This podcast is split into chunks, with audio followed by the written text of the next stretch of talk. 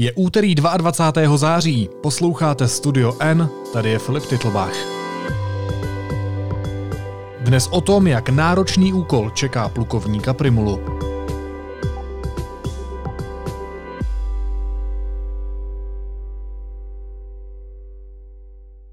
Já jsem dnes uvedl do funkce ministra zdravotnictví pana profesora Primulu. Pan profesor Primula myslím, že všichni ho znají, pracoval tady jako náměstek ministra a e, my jsme se shodli a já si myslím, že nejdůležitější úkol je e, zabezpečit v rámci COVID-19 kapacity nemocnic, dostatečné kapacity nemocnic při jakémkoliv scénáři vývoje epidemie.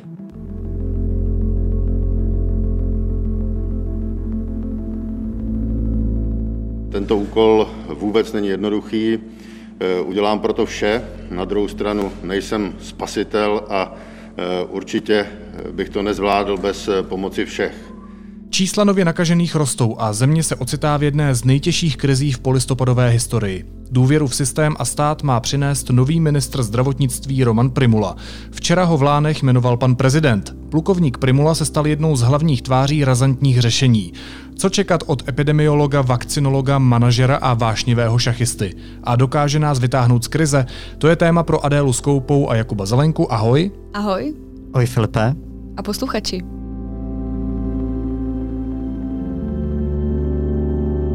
Ať uděláme cokoliv, tak to má dojezd, který je minimálně v horizontu 7-10 dnů, takže jakékoliv opatření, které provedeme, tak se projeví nepoměrně později.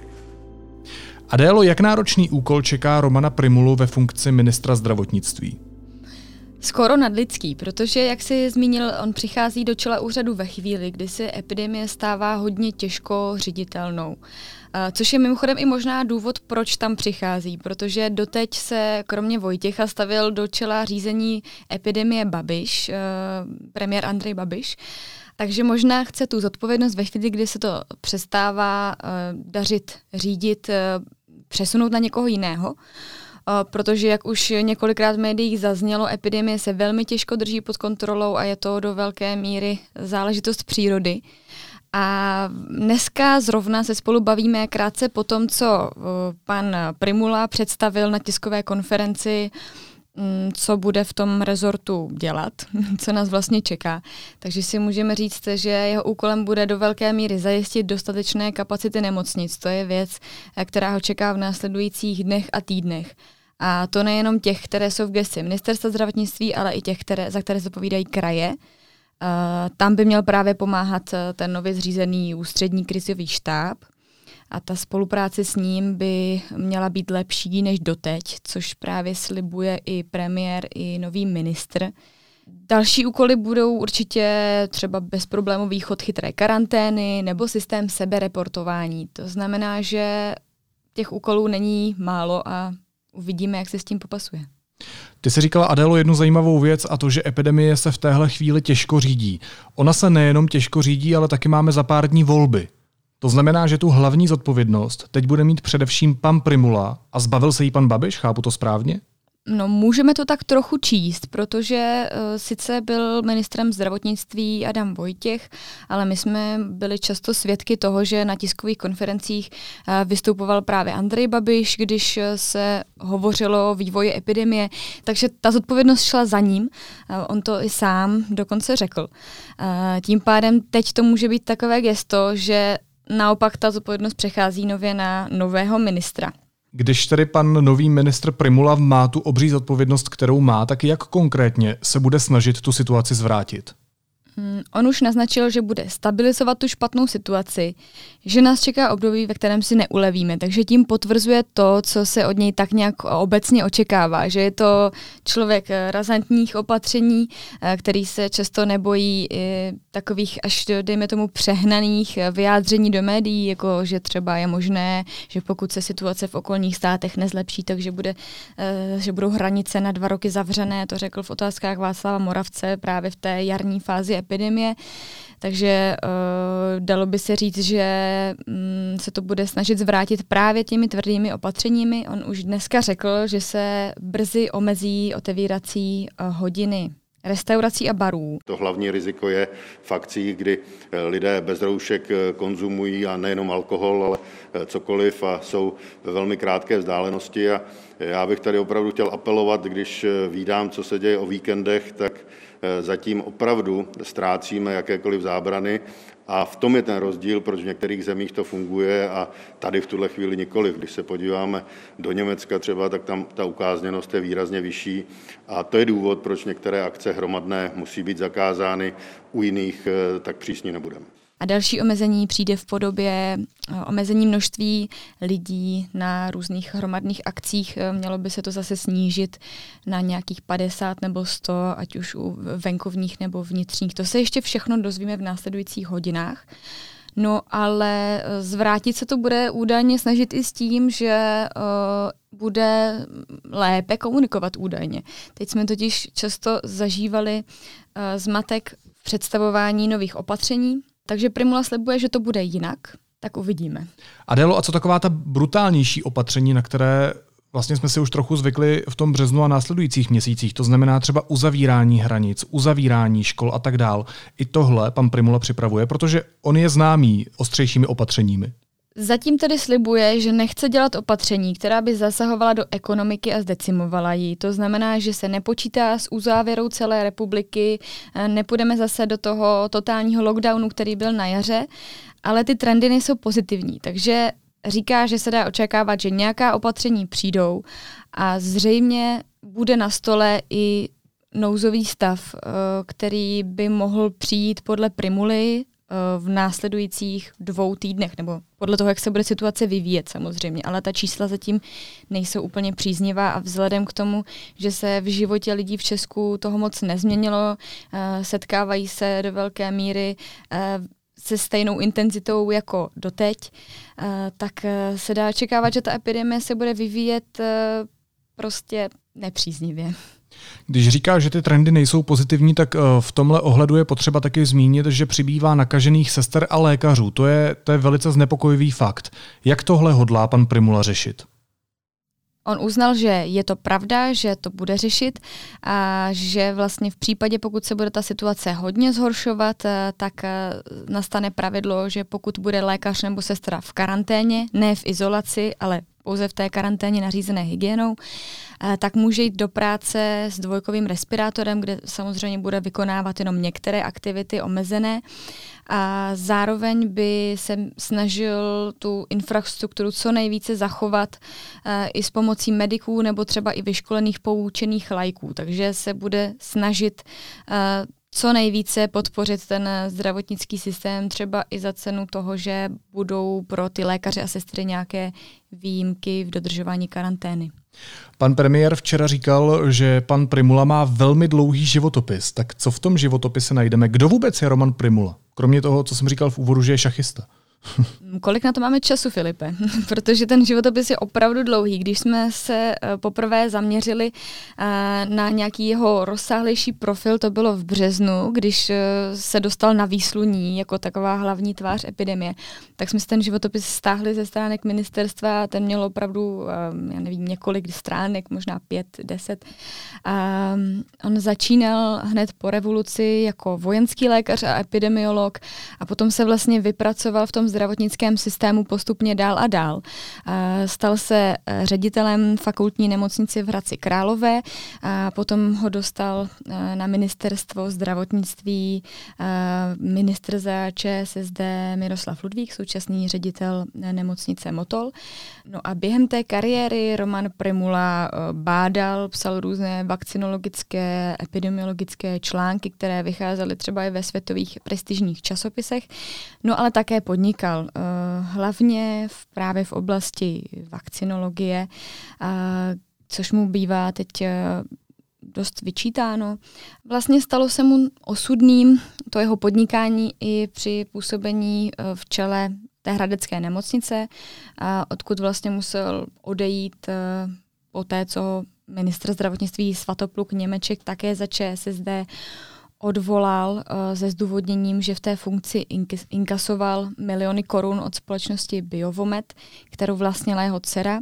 A ta společnost měla smlouvy s farmaceutickými firmami, které jí zadávaly klinický výzkum v oblasti vakcín ale Primula vždycky tu přímou vazbu a střed zájmu popíral a za svým koncem viděl hlavně osobní spory e, s ministrem Němečkem. No a další velká kapitola, které by možná mohl něco říct tady e, kolega Kuba, který se dlouhodobě věnuje čínskému vlivu v Česku, se týká zakládání centra čínské medicíny právě na Hradecké nemocnici, e, které měl také pan Primula pod palcem a které nakonec dopadlo neslavně. Když se tady eh, rozehřívaly vztahy eh, s Čínou, tak eh, v tom předvoji bylo zdravotnictví. Tak už za ministra TOP 09 Hegra byla naplánovaná cesta do Pekingu, kde by se podepsaly různý memoranda o spolupráci a podobně. A to bohužel nevyšlo, on nakonec tam letěl Holca, pak později tam letěl i mnohokrát Ludvík a v součástí těchto delegací byl právě i Roman Primula, který se tehdy natchnul pro čínskou medicínu.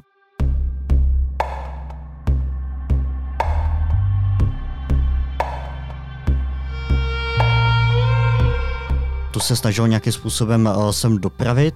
Takovou tou startovní pozicí, nebo to, kde vůbec měl odstartovat, byl ten Hradec Králové a tamní nemocnice, kde měla být vybudovaná klinika. Ale tam to bohužel nevyšlo. S jedním eh, ze sponzorů této akce, nebo vůbec se investorem, byla skupina CEFC, kterou známe jako letadlovou loď čínských investic pod vedením Jaroslava Trdíka.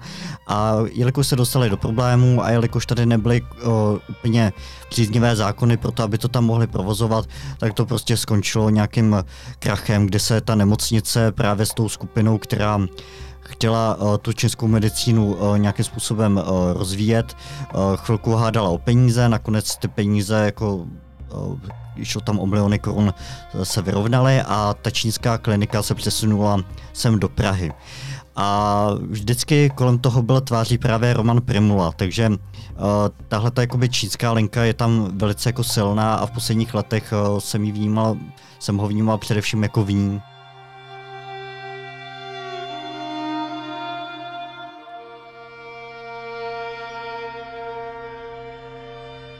Kubo, když už jsme u těch problematických aspektů Romana Primuly, tak eh, bývalý ministr pro lidská práva, dneska hudebník Michal Kocáb, upozornil na to, že když nastupoval do vlády, tak musel předložit čisté lustrační osvědčení. Já ho budu citovat z Twitteru. Pak to kvůli Babišovi zrušili, bezpečnostní prověrku Primula už taky nepotřebuje, zbývá ještě zrušit podmínku čistého trestního rejstříku, duše národa okorává. Tak když se oprostíme od těch emocí, tak jak velký problém to pro Romana Primulu je? Že nemá bezpečnostní prověrku? No, problém to pro něj není žádný, protože on může vykonávat funkci ministra i bez prověrky. Původně žádal na stupeň tajné a Tady, tady to má jakoby dvě roviny. Když eh, žádáš o stupeň tajné, tak se skutečně musíš jako slíknout do náha, jo? musíš na sebe prozradit, odkud máš peníze, jestli třeba náhodou nemáš nějakou milenku, jaký máš vazby, s kým se stýkáš, musíš to předložit hodně jo? a musíš být velice upřímný. A i lidi, kteří prostě považujeme za čistý a morální, nemusí vždycky jako o, tu prověrku získat. To je na posouzení Národního bezpečnostního úřadu. Zároveň ale víme, když se podíváme na jeho životopis, že tam měl o, problematický peníze, měl přijmout desítky milionů nebo miliony korun od Biovomet, což je firma, ve které figurovala jeho dcera. O, to jsou prostě podezřelé transakce a může tam minimálně spekulovat o střetu zájmu, jestli to je prostě OK. A další věc je právě ta čínská linka, kdy skutečně může být napojený teoreticky prostě na vlivný uh, čínský skupiny, který tady tlačili tu čínskou medicínu, on si ji zastával. Ale skutečně ten důvod, důvod nevíme. Může to být jenom tak, že prostě nebyl schopný doložit všechny věci, které po něm ten uh, Národní bezpečnostní úřad chce. Ve výkonu funkce mu to nebrání, ale my si musíme jako pokládat tu otázku. Skutečně tam nejsou žádný problémy. Je ten člověk dostatečně čistý, prozradil na sebe úplně všechno, aby tu prověrku mohl dostat. A tohle jsou otázky, které eh, nevnáší důvěru do jeho osobnosti, což v případě krize, kdy bude mít velké pravomoci a bude eh, rozhodovat o osobní svobodě nás všech, prostě není úplně OK.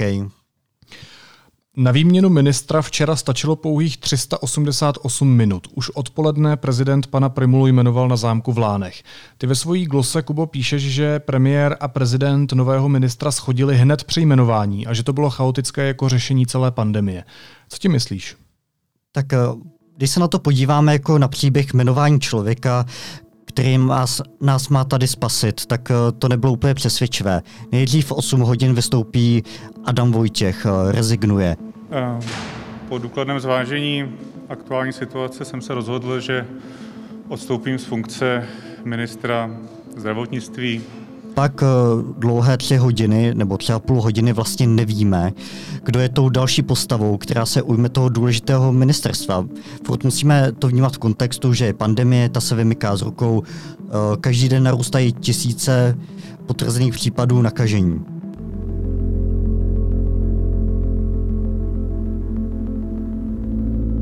Vláda nás vlastně nechá čekat, eh, kdo bude u kormidla. Jo, je to jako kdyby se skoukala na uh, reality show uh, Zlatá maska, že jo, takže všichni křičeli sundej tu masku, že jo, ale my jsme prostě nevěděli, kdo pod tou maskou je, toho anonymního budoucího ministra.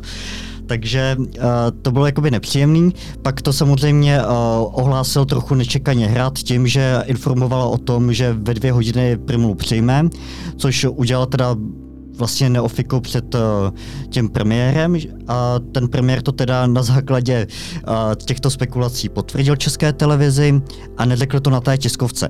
Jako Osobně si myslím, že kdyby ideální by bylo, kdyby to představili třeba současně, že skončí nový ministr a v zápětí se oznámí nový. Případně, kdyby si třeba s Vojtěchem podali ruce, protože doteď vlastně máme v médiích x zpráv o tom, že se ty dva lidi neschodli, ale tohle, mohla být, tohle mohl být signál, že ať měli rozpor jakékoliv, tak vtáhnou za jeden pro vás a chtějí nás provést touhletou krizí.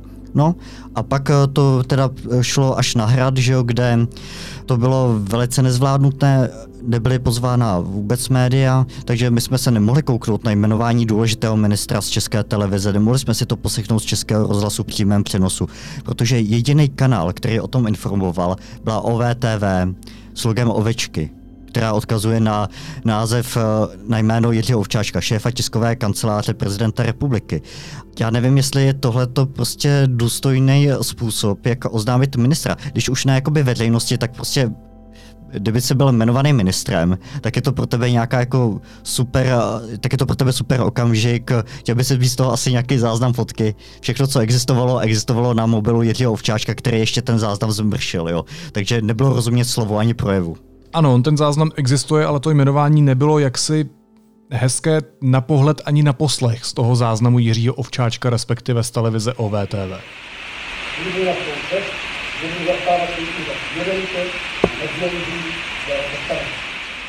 No tak eh, pan prezident jmenuje ministra, může říct nějaké poselství, může mu popřát hodně štěstí, může tím uklidnit veřejnost, ale my jsme slyšeli jenom nějaké šumění, pak tam to teda publikovali znova a zase slyšeli jsme to v trochu lepší kvalitě, ale pokud si nedáváš fakt jako bacha a nesnažíš se porozumět každému z těch slov, co tam padnou, tak to skutečně jako není jednoduché a není vůbec příjemné to sledovat.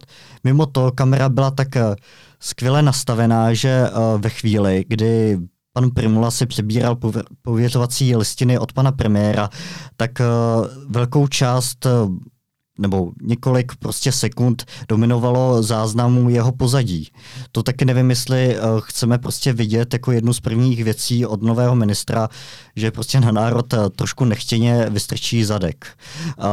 Opět jsme u těch signálů, jsme u těch poselství, nevím, co to přesně mělo znamenat.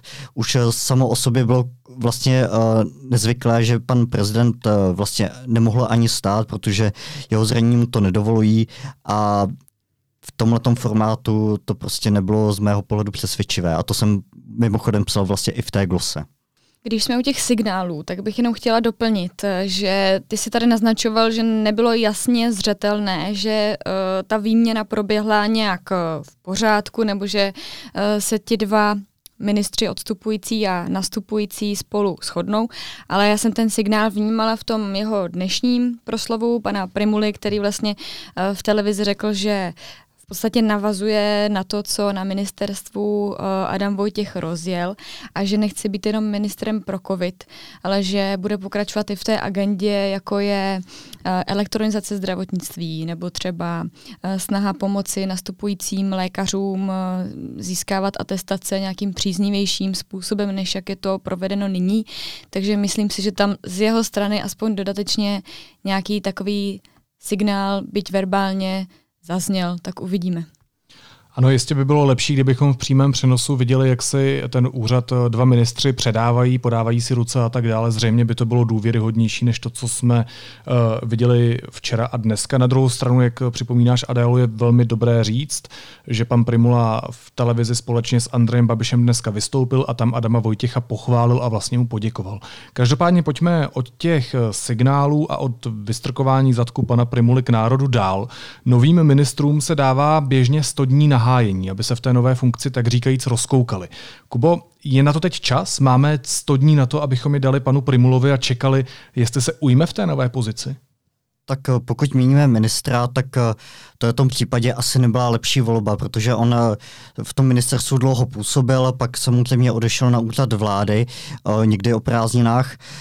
A když se koukneme třeba na prvního náměstka, tak ten působí třeba na ministerstvu krátce, tak úplně nemohl, nemohl uh, úplně adekvátně toho Vojtěcha vyměnit. Takže co se týče zkušenosti a v tom, jak je rozkoukaný, nebo jak se rychle může rozkoukat na tom ministerstvu, tak Primula je v tomhle tom skutečně vhodný kandidát. Nicméně uvěd, musíme si uvědomit, že on šahá do vedení. Uh, bude muset si sestavit třeba i nový tým nebo získat důvěru toho stávajícího. Bude možná muset udělat něco s tiskovým oddělením, který ne vždycky fungovalo úplně uspokojivě. A to jsou to jsou věci, které prostě zaberou čas a my teďka jsme v situaci, kde se skutečně každý den počítá. Jo, a většina těch opatření se vlastně projeví ještě zpětně. Takže čím dřív se to začne sekat, tím to asi bude lepší možná. Ale na to je expertka tady Adéla. Si proto, aby se to sekalo. Co chceš sekat, Kubo? A opatření. Jedno za druhým. No tak já jsem hlavně proto, aby se rozhodovalo eh, na základě nějakých opravdu dat a epidemiologických důkazů o tom, jak se ta epidemie vyvíjí. A to je možná to, co si od toho stávajícího ministra mnozí slibují, protože v posledních měsících eh, to byl vlastně takový zmatek eh, v tom, že bylo několik různých komisí, skupin, které měly radit vládě s těmi kroky, ale nakonec to vypadalo tak, že se na vládě rozhodlo snad podle toho, že si ta opatření tahali z klobouku, nebo že si mm, pan premiér uh, usmyslel zrovna ten den, že, že bude tohle a tohle. Takže toto bych tedy do budoucna oceňovala. To je to, co slibují jak premiér, tak nový ministr. A myslím si, že uh, by se to tak přála většina lidí v Česku. Když už spolu debatujete, Kubo Adélo, tak já vám na stůl hodím ještě jednu otázku. Bylo nám podle vás dostatečně vysvětleno, proč by měl tu funkci vykonávat právě pan plukovník Primula? Máte dojem, že je to zdůvodněné dostatečně, aby to národ pochopil? Hmm. Jestli uh, je nějaká tvář téhletý pandemie a téhletý krize, tak to vždy byl prostě Roman Primula. No. A vypadá to, že část národa v něj může mít teoreticky důvěru. Uh, konec konců uh, popasoval se nějakým způsobem s tou první vlnou, dokázal srozumitelně vysvětlit uh, to, co říkal pan premiér, nebo byl to takový jako tlumočník, který zjednodušoval uh, vlastně ne vždycky čitelné projevy pana premiéra. Na druhou stranu uh, taky možná nějaký ty opatření přepálil a to se projevuje v té vyčerpané společnosti, kdy už ty lidi nemají takovou motivaci být na sebe prostě přísný. Takže asi mi nenapadá nikdo jiný, kdo by to v současné chvíli mohl vzít a zároveň byl připravený se případně politicky obětovat, protože pokud to dopadne špatně, tak to kariéru toho člověka může poškodit. Pokud teda mám použít slova premiéra, jak to vysvětloval, když se ptáš, jestli to vysvětlil dostatečně, tak ten řekl, že je čas eh, nastavit krizové řízení, přejít eh, na krizovou komunikaci, eh, takže vlastně vysvětlil to tak, jak všichni očekávali, si myslím. No, já vlastně nevím, jestli, jak, jak se říkala Adélo, že on vlastně občas lidi děsil, jestli to vlastně trošku jakoby nepomohlo, protože teďka já jsem třeba šel do obchodáku a viděl jsem tam lidi, kteří totálně kašlou na to, aby se omily ruce dezinfekcí. Lidi nosí v tramvajích roušky dost ledabile. Tak je jako otázka, jestli právě nepotřebují nějaký takovýhle impuls, ale já fakt jako nevím, že by že by je prostě varoval, že pokud to nebudou dodržovat, tak to může mít tyhle a tyhle ty důsledky. Může se to projevit na zavřených hranicích, může se to projevit na to, že si v podstatě nezajdeme celý, celou zimu na žádný ples a další věci. Hmm.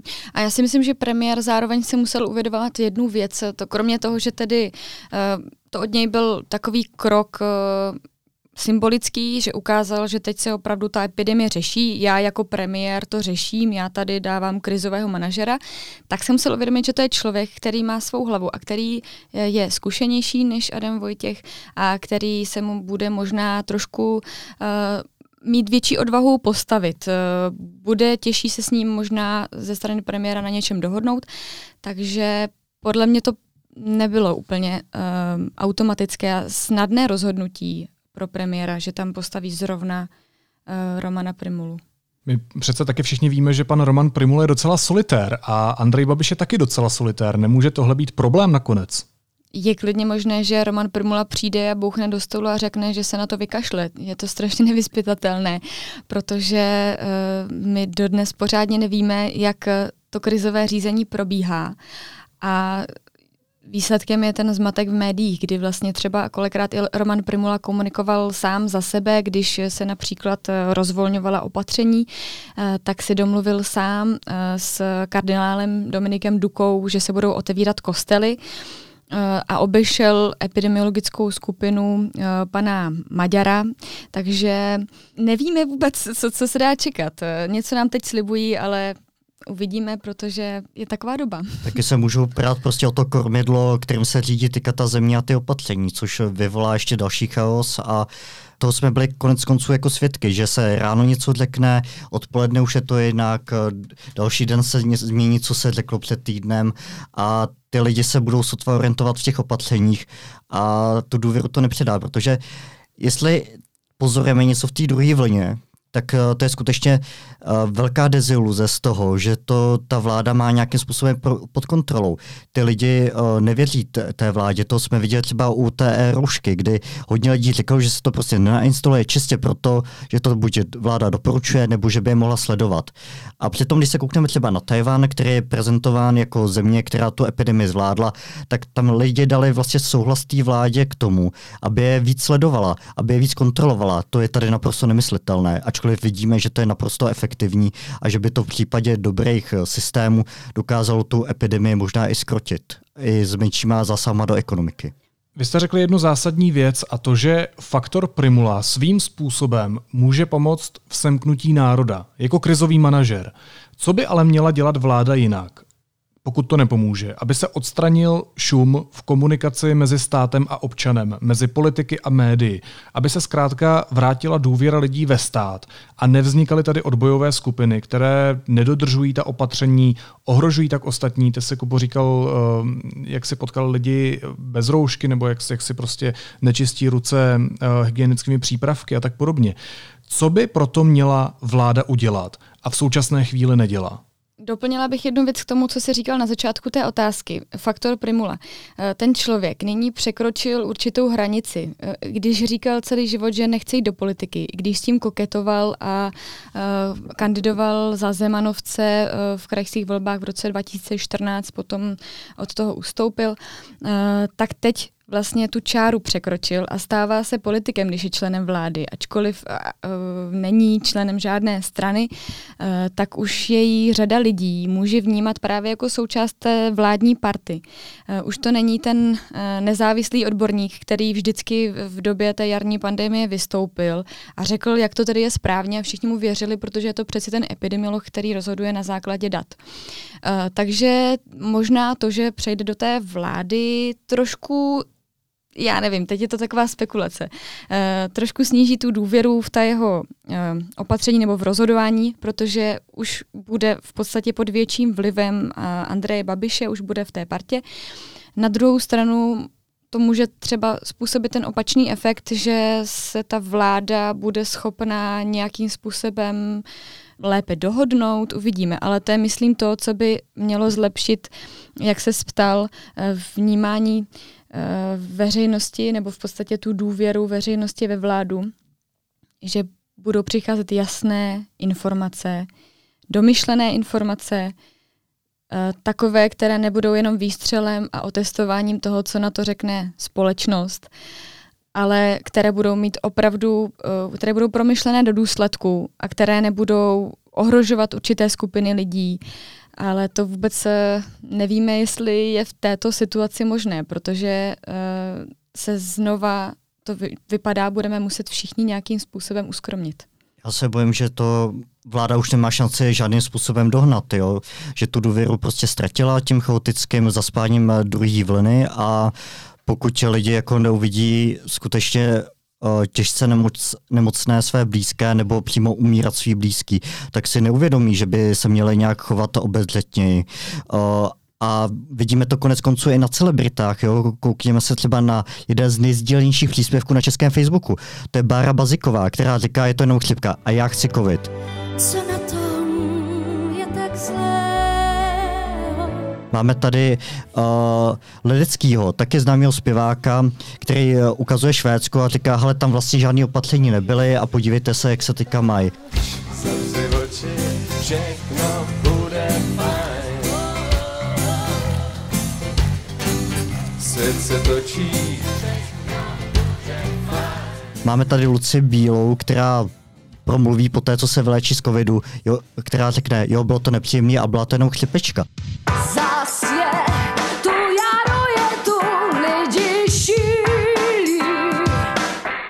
Ta veřejnost už tu důvěru ztratila, ta vláda vlastně tohle, tuhletu bitvu prohrála. A teďka jde jenom o to, aby uh, nastavila té opatření tak, že ona tady prostě neskolabuje zdravotnictví, že se s tím něco udělá a že ty lidi uh, se neproberou až ve chvíli, kdy tady lidi budou umírat třeba na stadionech, jo? Nebo, nebo budou umírat mimo nemocnice, což se prostě stalo třeba v Itálii, kde prostě nebyly místa a vybírali, kdo dostane tu péče a kdo už nemá šanci. Kubo, pan premiér v poslední době často napadá média. Tu českou televizi, že vysílá nepříjemná čísla a proč radši nevysílá nějaká hezčí. Tu nás ostatní, že strašíme, když mluvíme o chaosu a o opatřeních, která tahle vláda jednou zavádí, druhý den ruší. Plní podle tebe novináři svoji roli správně? Neměli bychom přece jenom uklidňovat a vysílat nějaká pozitivnější čísla, pozitivnější grafy, hezčí grafy?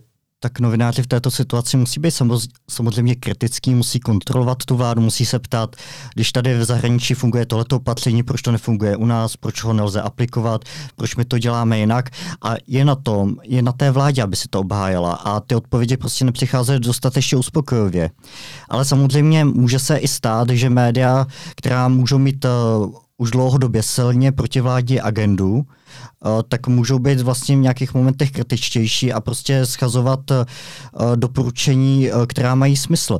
Můžeme si vzpomenout třeba na Forum 24 a šefredaktora Pavla Šafra, který vyzýval k tomu, aby se nenosily roušky, že to je náhubek proti nesvobodě. Tohle prostě není dobrý přístup a mělo by se to říkat. Hosty Studia N byli Adéla Skoupá a Jakub Zelenka. Moc vám oběma děkuju. Taky děkujeme. Děkuji, Filipe. Naslyšenou.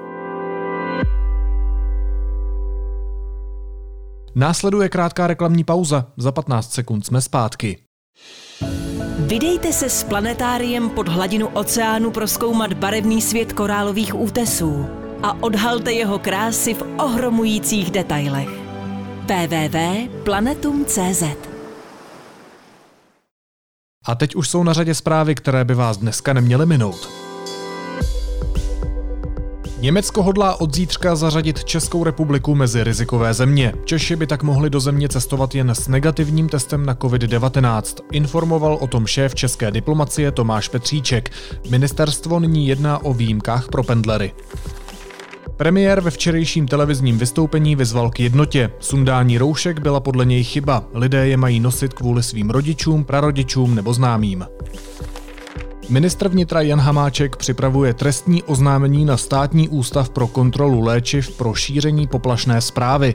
Roušky podle něj nejsou zdravotnické potřeby, ale prostředky osobní ochrany. Ústav pro kontrolu léčiv dřív řekl, že pošta porušila požadavky na distribuci roušek a respirátorů. Systém pro vydávání elektronických žádanek na testy na COVID-19 má dnes znovu technické potíže. Oznámila to na Twitteru chytrá karanténa. Lidé by se ale na odběrových místech neměli setkat s problémy. Video z bezpečnostní kamery, které zachytilo návštěvu Mariana Kočnera v bance den po vraždě Jana Kuciaka a Martiny Kušnírové, už neexistuje. Policisté ani žalobce o něj nepožádali včas a systém záznam automaticky vymazal. A čínský TikTok bude moct nadále fungovat ve Spojených státech. Oracle a Walmart v něm získají kolem 20% akcí. Kontroverzní sociální síť se zároveň zavázala, že v USA proinvestuje 5 miliard dolarů.